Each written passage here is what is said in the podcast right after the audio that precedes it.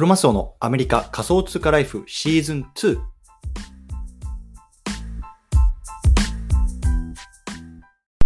皆さんおはようございます。アメリカ西海岸在住のクロマスオです。今日は7月の29日金曜日ですね。皆さんいかがお過ごしでしょうか？今日も早速聞くだけアメリカ仮想通貨ライフ始めていきたいと思います。よろしくお願いいたします。さて、今日なんですけれども、今日はね、損切りについてちょっと話していきたいなと思います。損切り。まあ、いわゆるね、まあ、ロスカットなんて言いますけれども、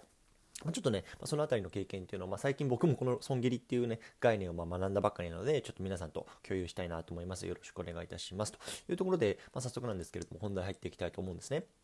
で、まあ、僕自身がまずどういうような立場の人間なのかっていうと、まあ、あの投資活動っていうのはまあここ2年ぐらいかな、まあ、あの 本格的にやり始めてます。で、まあ、あのメインはまあアメリカの株式と、あとはまあ不動産と、まあ、あとは仮想通貨というところが、えっと、メインで、あとはまあ NFT とか、まあ、ボンドとか、まあ、そういうようなところをまあ少しずつっていうような感じなんですけれども、あの最近僕はね、あの損切りっていう技を覚えました。ね、技を覚えたっていうのもあれなんですけど、あのでやっぱり、僕自身もそうなんですけれども、やっぱりまあね、やっぱ投資経験がそんなに長くない、2年、3年とか、まあ、あのの方って、どうしてもね、やっぱり自分が損をするのは嫌だっていうようなマインドが強いんですよね。で、僕自身もそうですよ。やっぱりさ、人間損をするっていうようなマインドはやっぱり耐えられないものがあると思うんですよね。で、その中で、まあ、あの僕が、えー、と最近やったことっていうのは、まあ、ちょっとね、先日のポッドキャストでも話したんですけども、まあ、DeFi で運用してたあのところをもう完全にすっぱり切って、ここはね、3000ドルぐらいの損が出ました。だからまあ日本円で言うと今どれぐらい ?40 万ぐらいですかね。で、まあ、そんな全然小さくないあの額の損を出しました。で、もう一つは、まあ、アップランドっていう、まあ、ブロックチェーンゲーム、いわゆるあの不動産売買、メタバースの土地の売買なんですけども、これもね、もう今、あのマーケットと、マーケットのプライスがもう全然こう良くない土地なんかは、もう買った時の値段よりももう早く、ああの低く出して、あの用途、えー、として今出してます。うん、なので、まあ、ちょっとそのあたりのね、意図をなんでかっていうところをまあ話していきたいなと思うんですけれども、まあ、簡単に言うと、まあ、損して得取れっていうことなんですね。損して得取れ。で、これどういうことかっていうと、もう、あの、今、損切りし、あのー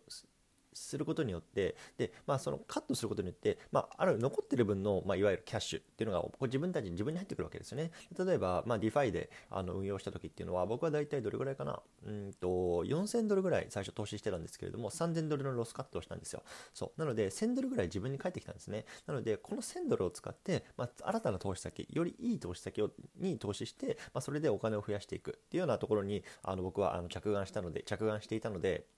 えっと、3000ドルを取っても、あえっと、捨てても、その残った1000ドルで、まあ、その3000ドル以上のリターンを狙いに行く。僕はね、こういうような活動に当てて、当てました。当て、当ててます。うん。で、また本当に、あの、このアップランドの土地もそうなんですよね。やっぱりその、ずっと持っていても、なかなかね、こう、収益を生まないね、まあ、いわゆる不良債権みたいな、あの、負債、まあ、負けた、あの、不動産、不動産か、負けた動産とかってよくね、あの、言いますけれども、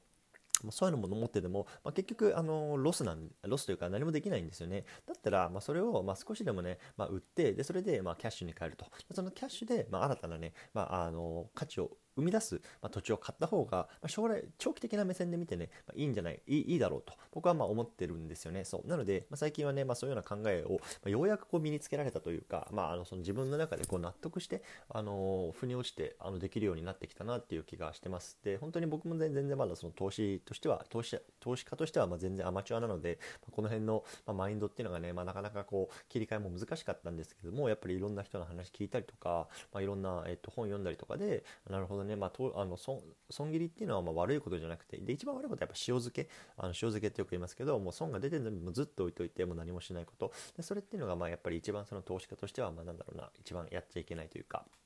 いうようなことなのかなと思っているので、まあ、やっぱりね、そこでどうやって動くか、ね、もちろんね、損は嫌だった、嫌だとは思うんですけど、まあ、そこでね、まあ、どういうようなね、あの、ビジョン、将来的なビジョンを抱えて、掲げていくのか、うん、そこにね、合わせて、まあ、適切な行動をとっていくっていうのがね、まあ、大切なんじゃないかなと思いましたというようなところでね、あの、今日はこの辺りにしたいなと思うんですけども、最後ちょっとサクッとまとめていきましょう。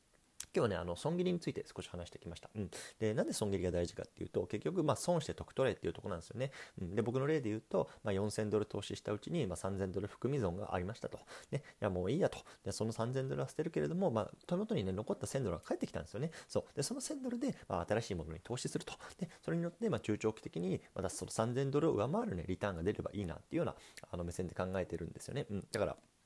その、まあ、そういうことですね。そうだから、まあ、あの、今は1000ドルしかないかもしれないけども、それを原資として使うことによって、まあ、新たなね、こう、リターンを生んでいくと。まあ、そういうようなね、マインドをね、あの、持ってばね、持ってば、持ってね、あの、これからもやっていきたいなと思いますのでね、今日はちょっとそのあたりをね、まあ、本当に僕も最近こう身につけた、なんだろうな、知識だったので、皆さんと共有しておこうかなと思ってこうやって話してますというところでね、まあ、この辺りにしたいなと思います。ね、あの僕はちょっとね、えっ、ー、と、今晩か、今晩か、今晩からちょっとね、